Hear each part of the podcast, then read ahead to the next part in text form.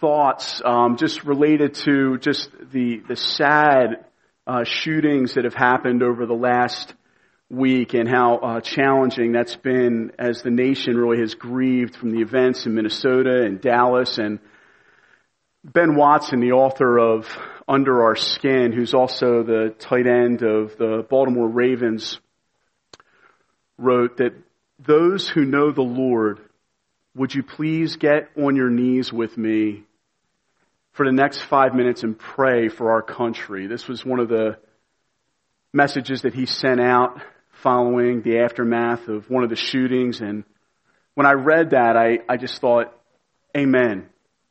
Amen to prayer. The thought that was just overwhelming flowing out from that and really grew in my own heart as well is brothers and sisters, may we be a people who, in reaction to tragedies, that we pray first and we pray long before speaking into them. And speaking into tragedies like what took place this past week and the shooting deaths of numerous police officers and civilians, we must make sure that we measure our words and make sure that our words honor and glorify Christ and flow out from a spirit of prayer and love and humility. Lives were lost. People are grieving greatly this morning. And let us pray that the Lord this morning would comfort those who are mourning. And that people in our country would turn to the Lord Jesus during this time. Let's pray also that God would bring healing and peace and reconciliation.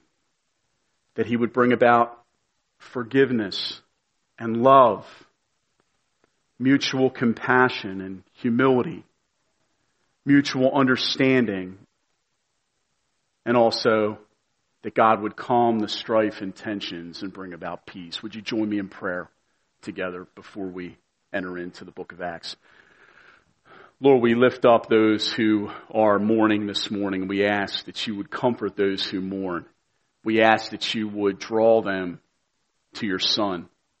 Holy Spirit, we pray you would go on the move and you would actively begin to turn hearts towards you this morning, and hearts perhaps tempted to bitterness and rage. And Lord, you would just move and you would cause hearts to tenderize to your Son, and that there would be a deep work, Lord, that you would do in our nation, that you would cause, Lord, reconciliation and healing and peace, forgiveness, love, compassion, humility, mutual understanding. And Lord, that you would calm the strife. And Lord, we ask that you bring an end to the violence, Lord, that flows out from hatred at times, racial prejudice at times. And Lord, you would also, Lord, cause our hearts to just give thanksgiving for all those who serve us in law enforcement and protect and safeguard us.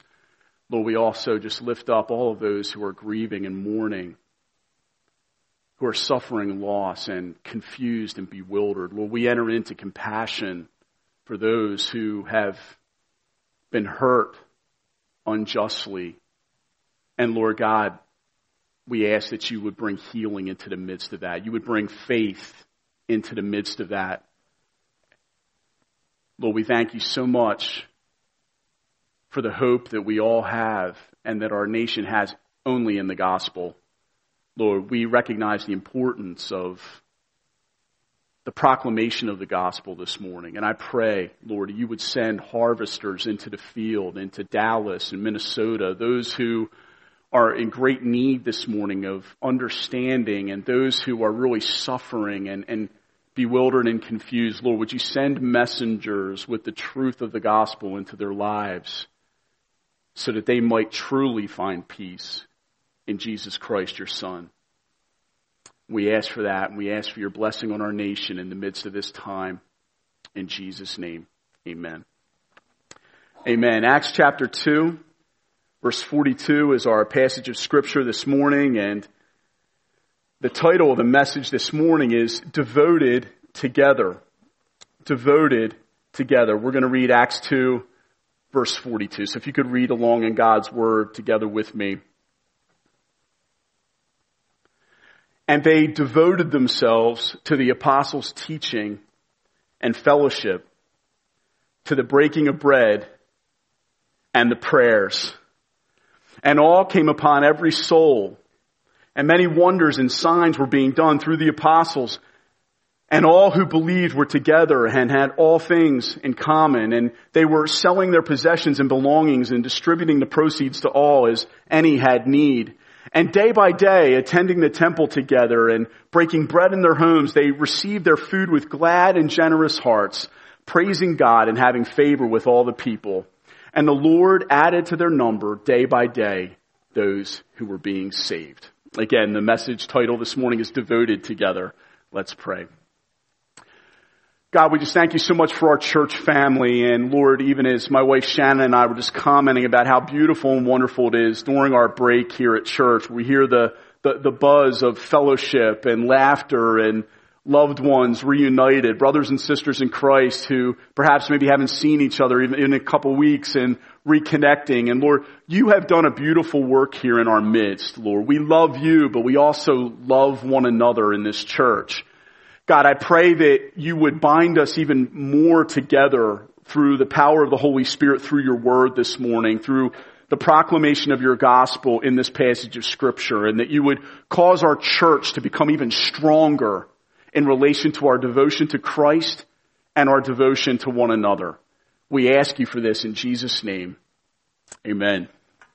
Amen. Just by way of background with this passage, this is happening here on the day of Pentecost and sort of the aftermath of the day of Pentecost when 3,000 people were saved and baptized and added into the church after Peter preaches the gospel of Jesus Christ and the sufferings of Christ on the cross in the place of sinners, his resurrection from the dead for sinners, and many people were cut to the heart and they repented and were baptized and they were added to the church. And the Lord was adding, we see here in this passage, it just kept flowing out from day one into the Lord was adding to their number day by day those who were being saved. It's a beautiful picture here of the power of God in the gospel and the way he transforms people's lives and the glorious work of Christ building his church. Amen. Fireworks are wonderful. I love the moment when they are shot up from the ground and you hear it being sent up and you can follow that small glowing light, and there's this anticipation that the big burst is going to happen. And when it bursts forth brightly and loudly, it inspires awe and wonder. I was experiencing that last night as I was watching the Community Day fireworks with my children and some friends in the church. And it was just wonderful to just see and hear people being dazzled by the light spectacle. But I love that moment of anticipation when it's shot up like a rocket and hasn't yet burst, because you know something's coming and you just don't know what. And that was happening here in the early church prior to Pentecost, when the Lord Jesus himself said to the apostles and to the 120 gathered in the upper room, he told them to wait for the Holy Spirit to be poured out, that they would be clothed with power from on high to be Christ's witnesses. And so they obeyed. They were waiting in Jerusalem for the Holy Spirit to come. And sure enough, on the day of Pentecost, the Lord followed through on his promise and the firework burst in the sky. And we see just an awesome display of power from God, where tongues of fire come down and rest upon the believers, and they are praising God in languages that they hadn't previously known, and people from all around the then known world were hearing the praises of God in their own language, and they were saying, what is happening here? And it drawed a crowd, and Peter comes, and under the inspiration of the Holy Spirit, he preaches a sermon to talk about what these signs and wonders and these wonderful, powerful, awe-inspiring things were pointing to, and he points to that it was pointing to Jesus Christ. and the need for repentance and faith in Jesus Christ. And the firework burst and the power of God goes forth, and 3,000 people were saved and added to the church on that day. I love how fireworks burst forth and the spark goes off into the sky. But what's so wonderful about this passage is it wasn't just a rapid burst which just dissipated into the night and then darkness kind of follows. What we see here is that the fireworks of Pentecost, with the power of the Holy Spirit being poured out on the church, really primed a furnace and got a furnace started, which started to burn. And this furnace is called the church. This furnace has burned all the way down through church history, from this time on, all the way until our present day. This furnace called the church, comprised of men and women from every tribe and tongue and nation we hear about on the last day, will be representatives of those who have been added to this furnace. Both Jew and Gentile, called out of darkness and spiritual death, is replaced with eternal life, and people's lives were completely transformed by the power of God. And ever since, the Lord has, through the gospel, which is the power of God unto salvation, Romans 1:16 says, has been raising people from the dead and saving sinners from the day of wrath, forgiving them of their sins, which we will celebrate later on in the service when we partake of communion together as a church family. We celebrate the broken body and shed blood of our Lord, which has atoned for all of believers in Christ's transgressions and sins. And the Lord builds his church, which gives off light and heat into this dark and cold world. When you look at the events over the last week, as Ben mentioned in the introduction, we live in a fallen world. These things are signs that we all need a Savior. Our nation needs a Savior, and the world needs a Savior. The good news, brothers and sisters, is that the church, born again and saved, filled with the Holy Spirit, is a furnace which glows and burns off light that radiates and reflects the glory of Christ, and is also heat in the midst of the coldness, where individuals can come out from the coldness of this harsh world and come in and find refuge and a family from every tribe and tongue and nation, and come around the foot of the cross together.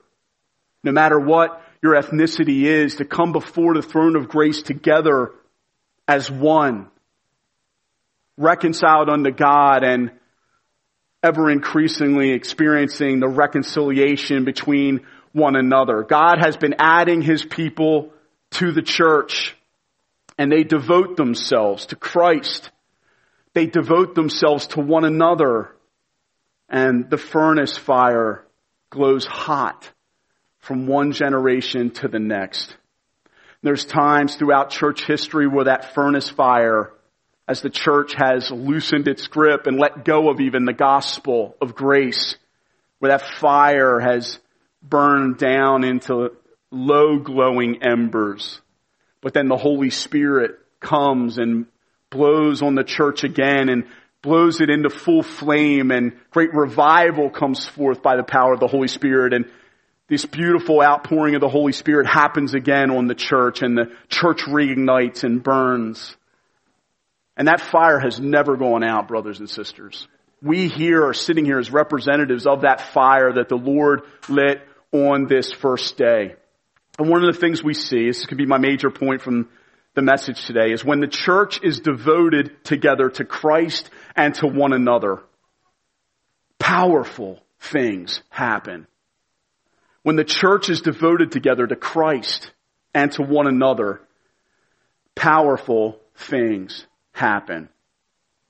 We see that what happens here in verse 40 and 41 of Acts chapter 2 is that There's a proclamation of the gospel, save yourselves from this crooked generation. And we looked at this last week where we are really called out from the world and added into the church. And it says here in verse 41, so those who received Peter's word about Christ were baptized, and those, and there were added that day about 3,000 souls. They were added into the church. Something concrete, something lasting happened as a result of their repentance and faith on that day. They made concrete commitments to Christ and also to the body of Christ. From the very beginning, the New Testament never knows anything of an isolated Christianity where individual Christians choose to follow Christ and keep the church at arm's length sometimes all their lives. No, what you see is that in the work of the gospel, there's a togetherness that God builds by the Holy Spirit right from the very start. You're called out of the world and you're added in to a new family, your brothers and sisters in Christ. The dividing walls of hostility that had once separated Jew from Gentile, black from white, they've been brought down, and now we are united together as one in Christ. And that's the only power that can bring about that kind of reconciliation and that kind of mutual devotion and togetherness is the gospel. It happens, and it's powerful, and it's glorious, and they're added, but there's not just this momentary, we're gathering together as a crowd and then we're dispersing. It's not just this firework explosion that dissipates and then there's nothing that then flows out from that.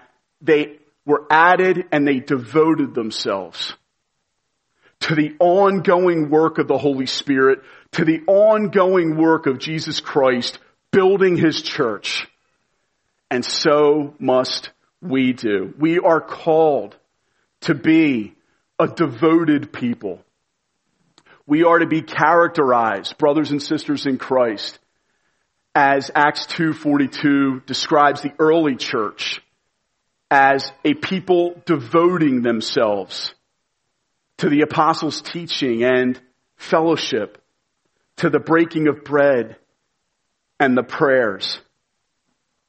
This word devoted in the original is actually a very deep word. I think you guys will be blessed by this. I was really moved in my study.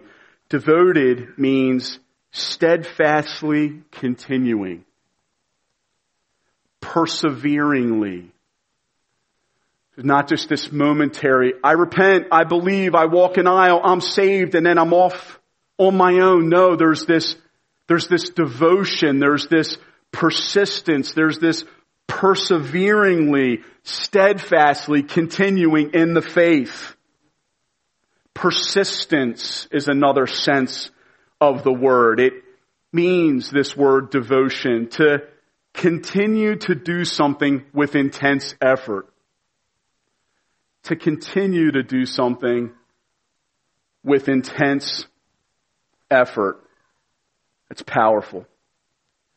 It means consistently showing strength which prevails in spite of difficulties, in spite of persecutions which are shortly to come into the life of the church. It means to endure, to remain firm, to not just start well, but to strive to finish well. It means staying in a fixed direction, to continue to do something with intense effort in the midst of difficulty, trials, to be earnest towards a thing, to be earnest in our commitment, to be constantly diligent, to continue. It speaks to a real steadfastness of purpose, not just a quick sprint, but a long-term commitment to truly be steadfastly continuing in these things. One of the things you see in the parable of the sower is that there are many who come to Jesus and they hear the word of God taught, and they receive the word with joy kind of in a moment. But then after a while, because they have no root in themselves, they quickly fade away. But this early church here is marked by not only do they have a moment of, brothers, what shall we do? And being cut to the heart, repenting and being baptized, and then walking away and walking in isolation. They actually bind together. They devote themselves to the apostles' teaching and the fellowship, to the breaking of bread and the prayers. And they set for us, Christ Community Church, a pattern that we are called by God to follow. To be steadfastly continuing, perseveringly in the faith once for all delivered to the saints. During the Revolutionary War, there were dramatic moments of victory. And there were also dramatic moments of defeat. But one of the things that I learned when I was reading a biography on the life of George Washington not too long ago was that one of the untold stories of the American victory in that war and the surrender of the British finally was the persevering nature of the Continental Army.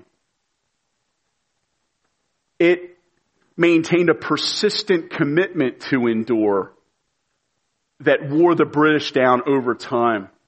And eventually England just felt like they could not invest anymore to overcome the Continental Army, because they had already invested so much and spent so much blood over trying to preserve the colony that they felt like we just cannot continue on. They've worn us down. That steadfastness of purpose that wins the battle is the sort of sense you get here in 42 with the word devoted. It's a steadfastness that endures and continues on. It's not just a flash in the pan, oh, I'll follow Jesus, but it's a deep, having counted the cost of following Jesus in the midst of a culture that is against Jesus, to say, I will follow him. I will be publicly baptized. I will identify with Christ publicly, and I sign up to follow Jesus and to be identified with Jesus, even at the expense of my very life. That steadfastness of purpose that I mentioned a moment ago with the Revolutionary War flowed out actually from the original document, the Declaration of Independence. One of the things my wife and family love is we love the movie John Adams, and many of you do as well. And one of the scenes that really affects me is when Abigail Adams is actually reading for the first time to her children the Declaration of Independence. And one of the lines that always affects me is at the end of the Declaration of Independence. It says this: and for the support of this declaration, with a firm reliance on the protection of divine providence, we mutually pledge to each other our lives, our fortunes, and our sacred honor. Those are the final phrases of the Declaration of Independence. There was a commitment not just to break away from England, but they knew that it was going to cost something. They knew that not only were they just going to sign a document and then walk away and then live life as if they hadn't just made a commitment. They knew that what this war was going to require and what the building of a nation was going to require was we were going to need to pledge to each other our lives, our fortunes, and our sacred honor. And brothers and sisters, we hold in honor the men and women who held firm to these ideals, and our nation was born out from these ideals. But I pledge to us, and I say to us, that if this is the type of firm commitment that arises out of the hearts of men and women for a temporal country, how much more should we as the church pledge to one another our lives, our fortunes, and our sacred honor in the building of Christ's church, the eternal city, the new Jerusalem, and to the country to which we are heading? Our commitment to the new heavens and new earth and the new Jerusalem, our commitment to Christ and his church, should supersede every temporal commitment that we have. By far.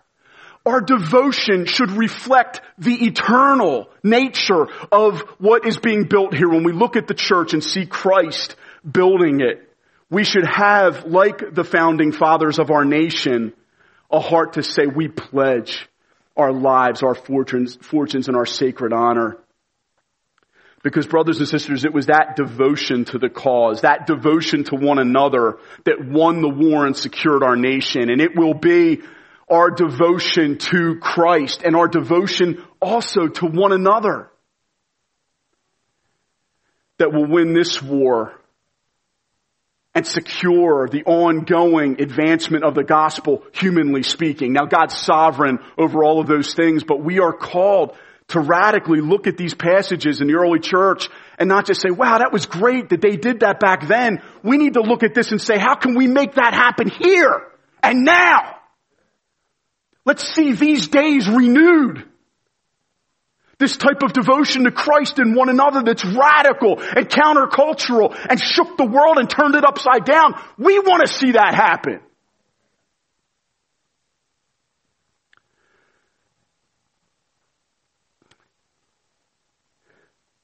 In the movie John Adams and in the book as well, there's a beautiful story of John Adams and Thomas Jefferson, who later they were friends and then they became political rivals.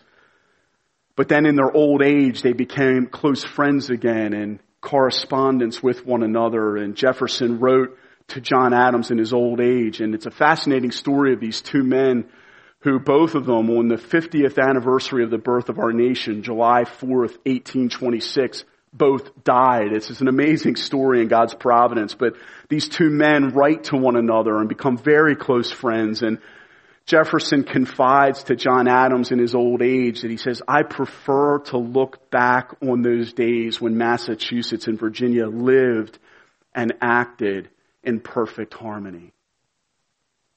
And he was lamenting the division between the states and the nation, which was united but also fractured by so many different things. They looked back and hearkened back and saw the way things were back then and waxed nostalgic over it. And you know, it's very possible for us to look back on these days right after Pentecost and see the church united with this kind of fire and one accord and clinging to the gospel of grace together, and to long for that and to say, sort of in our hearts, it's so nice it happened here, but we can never hope for such devotion again. Brothers and sisters, our local church can be a little picture of the same exact beauty that we see here.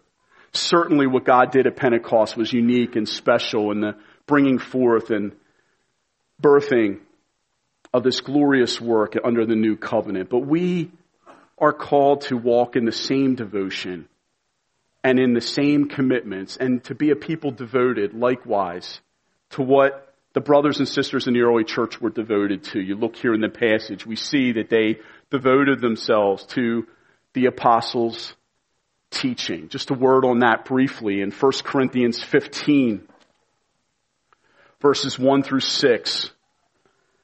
The apostle Paul writes, Now I would remind you, brothers, of the gospel I preached to you, which you received, in which you stand, and by which you are being saved, if you hold fast to the word I preached to you. You see this emphasis again on we are saved, and God's got us by his grace, but an emphasis in verse 2 of the call for us as believers to hold fast, to persevere in the word that Paul preached to us, or the apostles' doctrine, unless you believed in vain. Verse 3, For I delivered to you as of first importance what I also received. And here's the glorious good news that we cherish so much in our church, Christ Community, that Christ died for our sins in accordance with the Scriptures. Amen? That he was buried, that he was raised on the third day in accordance with the Scriptures, and that he appeared to Cephas, and then to the 12. He died. He was buried.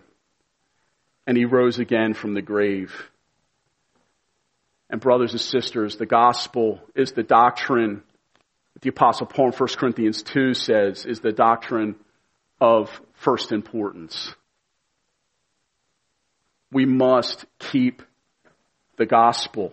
And as Acts 2:42 talks about, the apostles' teaching. That's a word that speaks to sound doctrine, and especially in relation to the doctrine of the gospel of grace. We must hold fast. We must guard it together. It's the job not only of the elders, but also of the congregation to see to it that we are holding the gospel of grace clearly. We are, as Paul said to Timothy, called to guard the good deposit, to make sure that what we pass on to the next generation is the perfect, pure gospel of grace, that Christ died on the cross for our sins in accordance with the scriptures, that he was buried and he was raised on the third day in accordance with the scriptures, brothers and sisters. And we must not move away from that which is of first importance. We must be committed to the apostles' teaching in an ongoing way. And let us never tire. Let us never grow slack in our excitement about the gospel of grace. When we celebrate communion, like we will at the end of the service today, these are special times of remembrance of our Savior, whose body was broken and his blood was shed to atone for our sins and save and rescue us from the eternity in hell that every one of us would have gone to had Christ not died and saved us. We should never tire. We should never grow dull in relation to the hearing of the apostles' teaching. We here at Christ Community as pastors are committed to preaching the word of God to you and not our own burdens. We desire for you to be built and all of us to be built upon the word of God. In other words, the apostles' teaching. And it continues to go forth and build powerfully Christ's church as the word goes forth. Faith comes from hearing, and hearing by the word of Christ. So we must devote ourselves continuously, steadfastly to the apostles' teaching. We must not tire of going to church and hearing the word of God taught, going to care group and being reminded of the gospel being proclaimed to us. We need to be reminded in order for us to continue to hold fast and hold firm. We are called to be devoted in an ongoing way to the apostles' teaching. And I pray, we talk about this a lot as pastors. I'm realizing right now these are the years where we're younger, and I'm realizing, I got vision. If God gives me life to live into my 80s and 90s, I want to be the old man in the back with the cane just cheering everybody on in the gospel. It's like, yeah, preach it. I want to be just as excited about the apostles' teaching being built into my life and being built into our church, whether I'm preaching it or not. And I want that commitment to need teaching. Oh, brothers and sisters, if there's ever a time in our Christian lives where we fade from our hunger, from hearing the preached word, we need to diagnose our souls and recognize that's not a good condition to sit in long term. We need to come together as the family of God and hear the public proclamation of God's word in flesh with one another and be bound together by the Spirit like God does in the mysterious work of the Holy Spirit on Sunday mornings in our gatherings. Certainly it blesses us when we hear teaching from all over, but there's something about our church and coming together as a body and looking what Christ is building here in a beautiful, wonderful local expression of his grace. And we celebrate where that's happening all over Berks County and other gospel preaching churches and all over the world as well. But there's something beautiful, and there's nothing wrong with getting excited about what God's doing here and throwing our backs into it, pushing the plow into the same direction with one another to see the Lord use us as a body to reach the lost in our area and beyond. We must remain devoted to fellowship. This word koinonia speaks to a sharing and a communion, a participation with one another that runs deep. Let our koinonia here not run shallow, but run deep. May we participate with one another in this work. May we be devoted to one another in helping each other in our relationships with God, sharing with one another our personal relationship with God, sharing with one another the burdens that we're carrying in our life that we're walking in and living in. We're not meant to go solo. We are meant to have brothers and sisters around us to carry our burdens and for us to be able to carry theirs and to be the biggest blessing we can be. We're going to be talking more about fellowship as we head further into this series, and I'm excited about that. So I'm going to move on to the breaking of bread, and that relates to what we're participating in this morning. This relates to feasts and gathering of fellowship, like when we gather together and have dinner with one another and enjoy fellowship with one another, but it also speaks to communion and the Lord's Supper.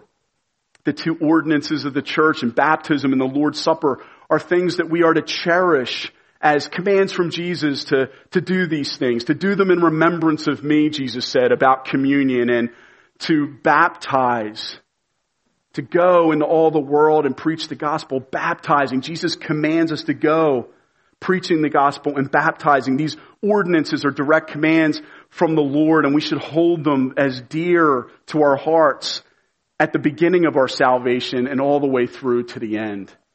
We're meant to be devoted or steadfastly continuing in the breaking of bread with one another.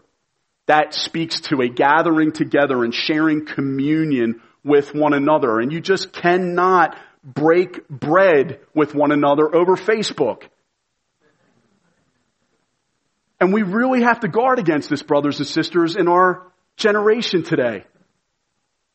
Social media is a wonderful blessing, and I think it actually really enhances fellowship and increases it when it's walked in well by a believer. But you guys would all agree, we know this happening in the lives of some where Facebook becomes sort of an alternative community where instead of really actively plugging into your local church and being committed to the apostles' teaching with one another and to the fellowship where you can actually lay hands on one another and have individuals lay hands on you to pray for you and to gather together and break bread with one another, all of that starts to subtly over time get replaced with the online community where we can have mutual encouragement, but we just cannot have what Scripture prioritizes here as the physical presence and communion of the saints, which is so dear and is such a value all the way throughout the New Testament. So enjoy, by all means, social media. I thank God for Facebook and other venues like that that enhance and increase fellowship, but it should never be a substitute for deep, rich local church fellowship. It should be an add-on in addition to a vibrant community, face-to-face, being able to lay hands on one another, being able to share and break bread with one another. And we must not slowly over time begin to pull away from the deep fellowship and communion that the early church had here. We're called to devote ourselves to it. And remember what devotion means. It means to steadfastly continue in it. The early church steadfastly continued in the breaking of bread and also in the prayers. Gathering together to pray, to seek God together in the temple and also in house to house.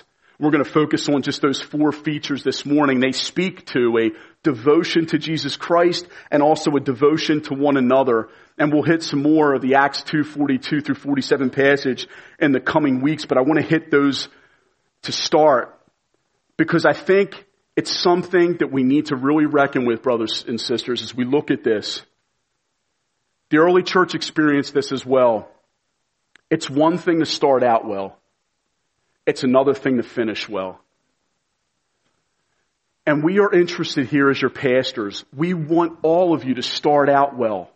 I want all of us, and I want to give thanks to God for how we have started out well. Those of you who have repented of your sins and trusted in Christ, and even your very presence here today speaks to a devotion. Church, you are a very devoted people. This is a message meant to spur us on even further, but I just thank God for your devotion. I thank God for your commitment to Christ and to our church. Our church family is such a rich, vibrant community because of you. But these beautiful days of Acts chapter 2 and Pentecost will soon later in Acts chapter 6 be replaced with disputes over the widows and their daily distribution of food. That also happens in the church. And you know what I think happens? Many of us who have been running the race for many years and living life in the local church for many years, you start to see, because as Ben mentioned earlier, we're still in a fallen world, and we all still, even as the body of Christ, as beautiful as we are, we still have remaining indwelling sin, and there's difficulties that arise in church life. There's disputes that arise. And the early church ran into this not too long after these moments. And I think what can happen is we start to get just sick of that racket when it happens. Some of you have had bad church experiences in your past, and you start to just become wary. You want to experience the beauty of Acts 2, but you're just kind of sick of the dynamics of the challenges of Acts 6. Maybe some of you have been burned by church leaders in the past or burned by church members. Some of you might have challenges with church members even here in our midst here. Church, we should not be surprised by these things, nor should we be put off. We should never allow the challenges that we face in the remaining times in this fallen world to hinder us from our devotion to the beautiful church of Jesus Christ. We must not allow apathy to set in where we just sort of get sick of it all and start to pull away and start to hold people at arm's length and just, we start to move into self-protection mode rather than engage with my brothers and sisters mode. And we start to become weary in well-doing and our devotion starts to flag. We need to pray for the outpouring of the Holy Spirit to increase our devotion that we might be steadfastly continuing in the faith once for all delivered to the saints. We are called to hold on and not just start well, but to finish well. And church, as the years go on, I'm finding this. The temptations to start to wane in your zeal, in your devotion, can start to set in. Marriage difficulties and hardships, dealing with people's sins and people letting you down can start to get your eyes off of Christ and what He's done for you on the cross, and all the things that have been very painful about your life horizontally start to affect your vertical commitments. We must not allow that to happen.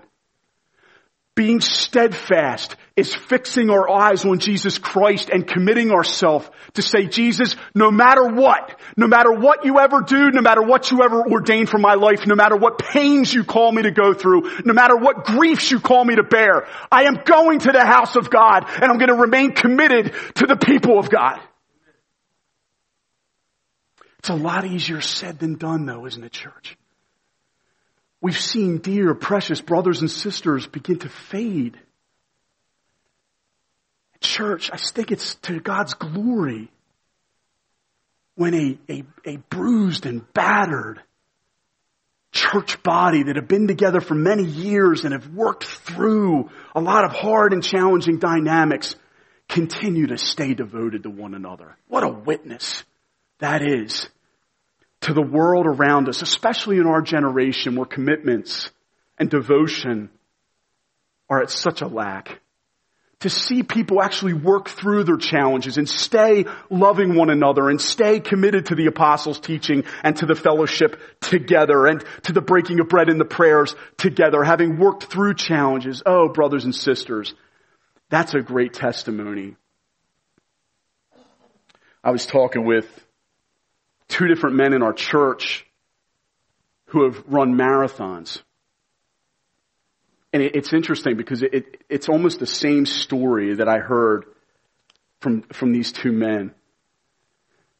They were talking about the 20-mile mark of a marathon. Marathon being 26.2 miles. The Christian life is like a marathon, not a sprint.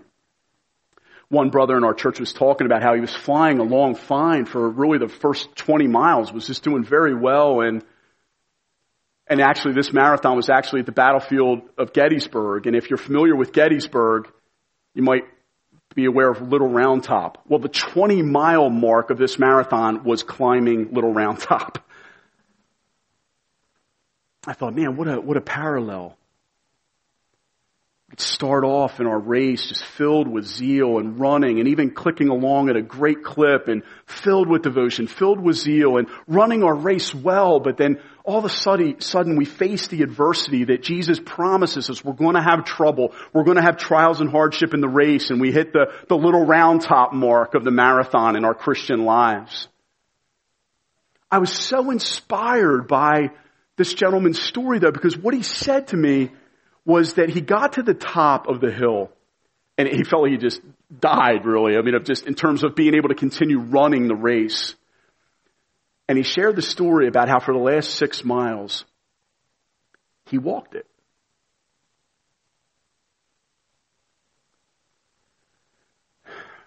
So often the stories of triumph and victory that we hear are the individuals who come across the finish line racing at full speed and taking the prize and beating everybody else and crossing over at top speed. Brothers and sisters, I think it's a glorious testimony of God's grace when Christians who have been on the road for a long time following Jesus come to that breaking point where they're tempted to give up and to give up devotion to Christ and to one another, to give up devotion to Christ and His church, and they say, you know what? No, it's not going to happen. If I need to walk the last 6 miles, I'm going to stay in this race. My wife Shannon's been just encouraging me lately. She reminded me that in running the race, one of the things, and I remember this from my years running cross country back in high school, one of the things we really dreaded was to get to a point where, and sometimes it happened due to injury and stuff, and it was honorable, just you had to pull out of a race, and what gets marked on your sheet is DNF, or did not finish. That's what every runner kind of dreads. They don't want DNF on the race card. Whether you pull out at mile 1 or you pull out at mile 26.1, 0.1 away from the finish, the result is still the same, DNF. And brothers and sisters, we need to have the type of motivation in our soul like we see in Acts chapter 2:42 to say, you know what? I'm committing myself in a fresh way this morning. I'm going to devote myself to the apostles' teaching, to the fellowship,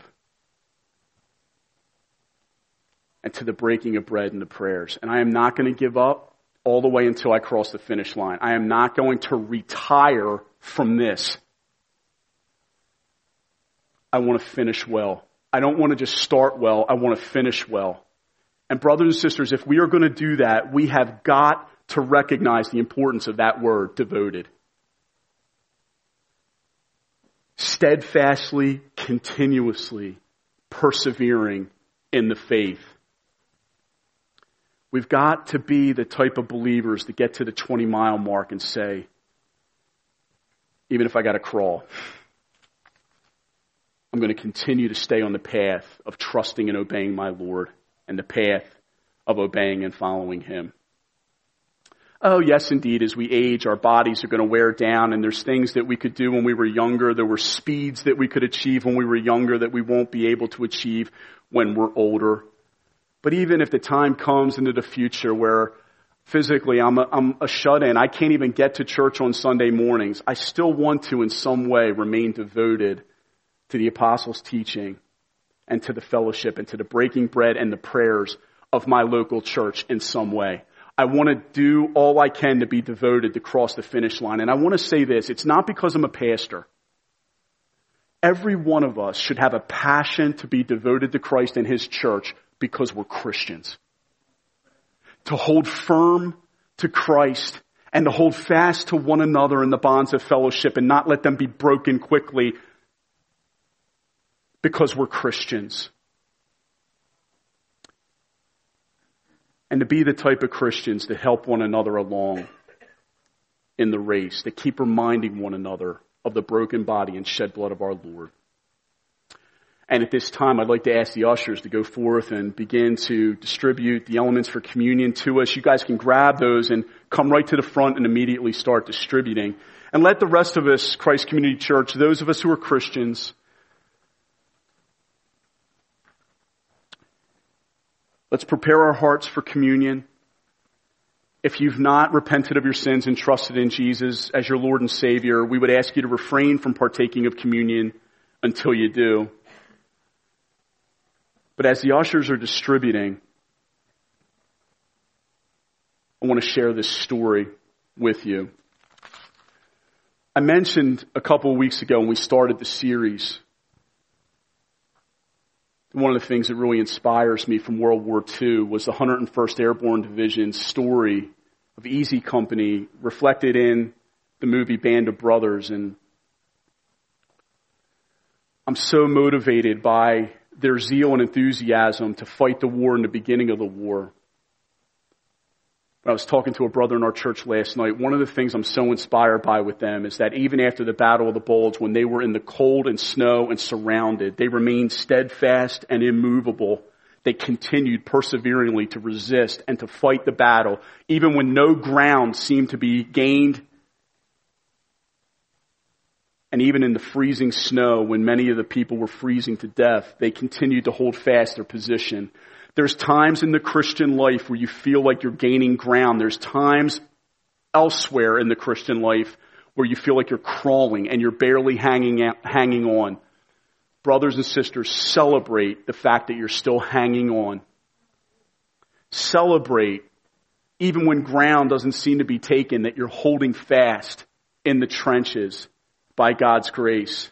And let us be that kind of church that bands together and that we preach the word in season and we preach the word out of season to one another, and we remain committed to the gospel of grace in times where the gospel of grace in the culture is cherished, and we are going to hold fast to the gospel of grace even times in the culture where the gospel is hated and Christ is hated, and we bind fast to one another and remain united in one accord. I'm always wondering how that type of perseverance and steadfastness was built into the men of Easy Company to survive Bastogne and continue to persevere even when they were barraged by rocket fire for so long.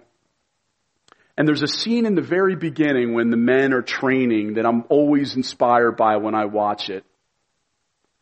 There's a man in the company who was disciplined for some offense, and the hard, cruel taskmaster that oversaw them and was their officer would tell them really on a whim sometimes, you need to go run Currahee, 3 miles up, 3 miles down.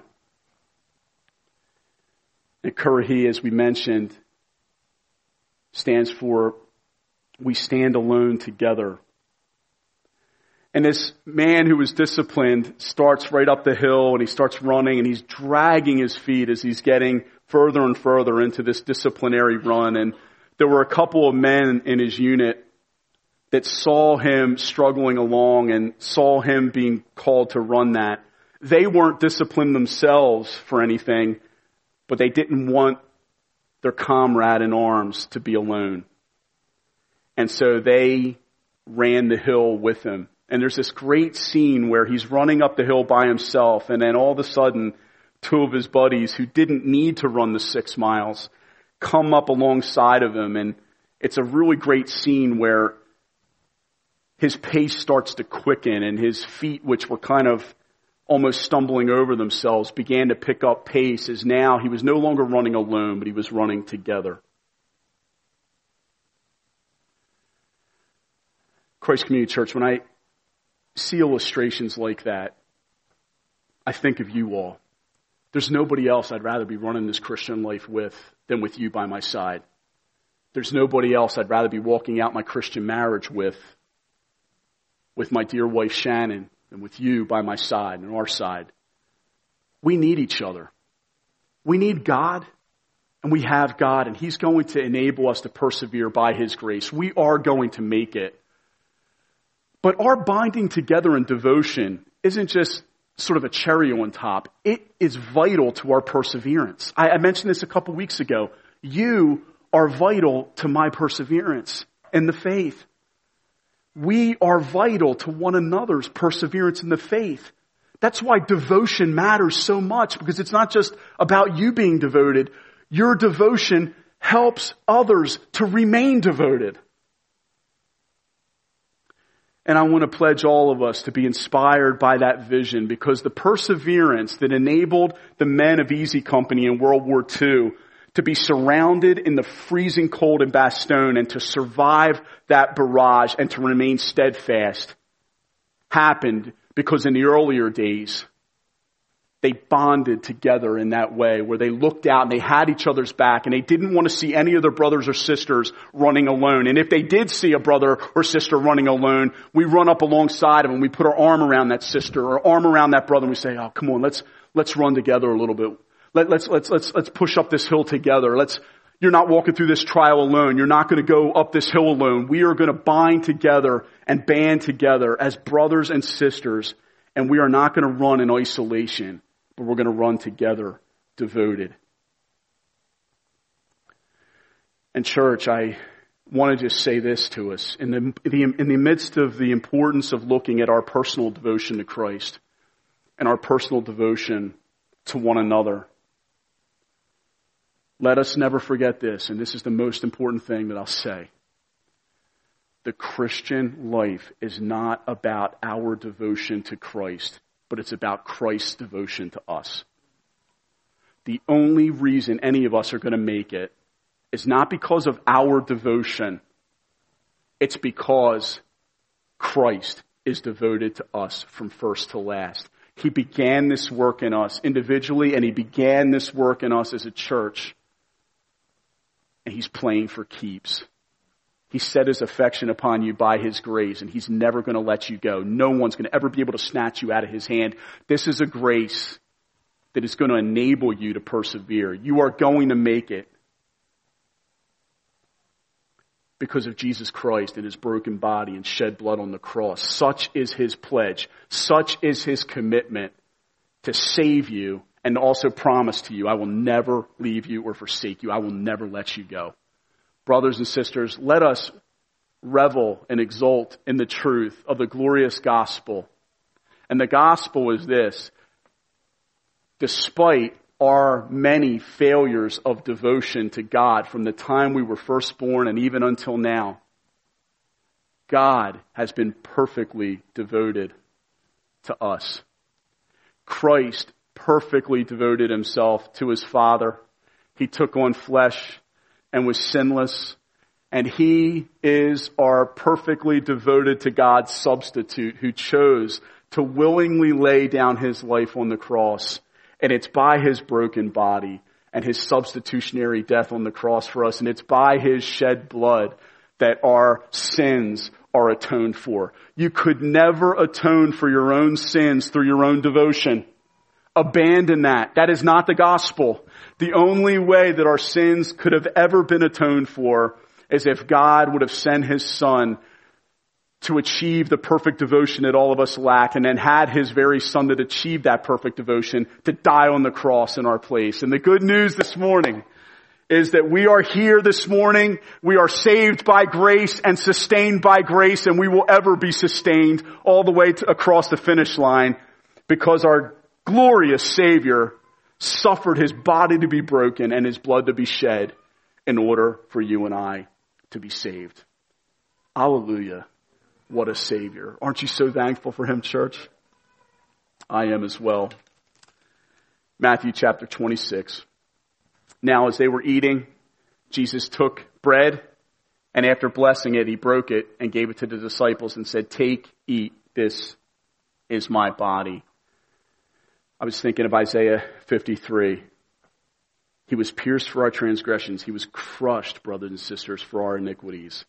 As we partake of the bread, let us remember the broken body, the crushing of the Son of God in our place, and remember with gratefulness that he did it for us out of love. Let's partake.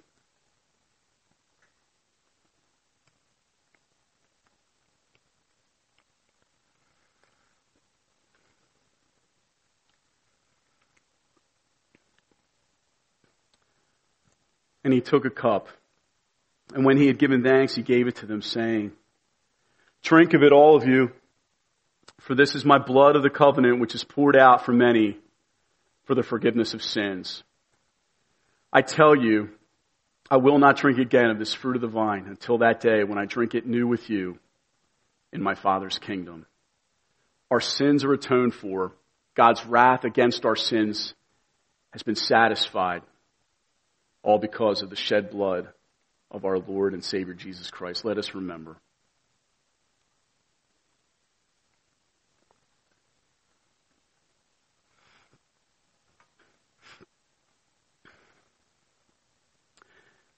In closing, I just wish to say this. The early church and all of its devotion has borne out great fruit all the way down to our lives at this very moment. And brothers and sisters, our devotion to Christ will be greatly rewarded in heaven. Don't ever think that your devotion has been wasted or is ever wasted. We have an opportunity here to be as devoted passionately to Jesus Christ and to one another in a way that's going to bear glorious fruit in the short earthly life that we have to live, knowing that great will be our reward in heaven for our devotion. There's nothing more important that we can live for, brothers and sisters, than this glorious cause of God, the glorious gospel of grace, and to devote ourselves to one another. Our labor in the Lord is not in vain. Let us remember that as we close in prayer. Let's pray together. Almighty God, I just thank you so much for our church family, and I thank you for right now Mario preaching at our sister church in Cherry Hill, preaching the gospel, soon to plant a church to Croatia. He's preaching your gospel in the very church that sent us out from Reading and which will be sending, Lord willing, Mario and Jen out to Croatia. They are sort of a grandmother church to Croatia. And those individuals in Cherry Hill, they never knew that their devotion 15 years ago expressed in sending out a church plant to Reading, Pennsylvania was going to yield 15 years from then a man coming to preach in their church who's actually going to take the gospel to Croatia. And we give you all the glory for that. Lord, it reminds us that the gospel goes forth. It breaks forth in the beautiful streams that we could never even imagine. Help us to realize, God, that our devotion is so worth it. Lord, it is so glorious to watch you building your church. And Lord, help us to throw our backs into that labor with all of our heart.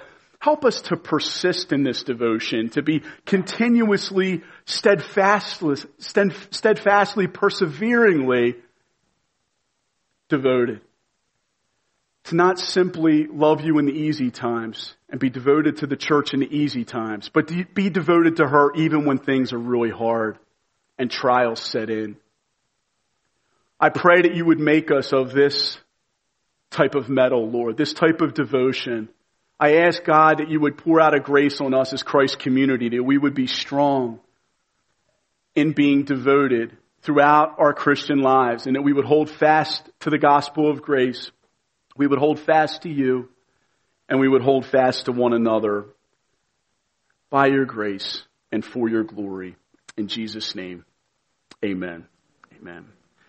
Love you, church. Thanks so much for your devotion to the Word of God on a warm morning here.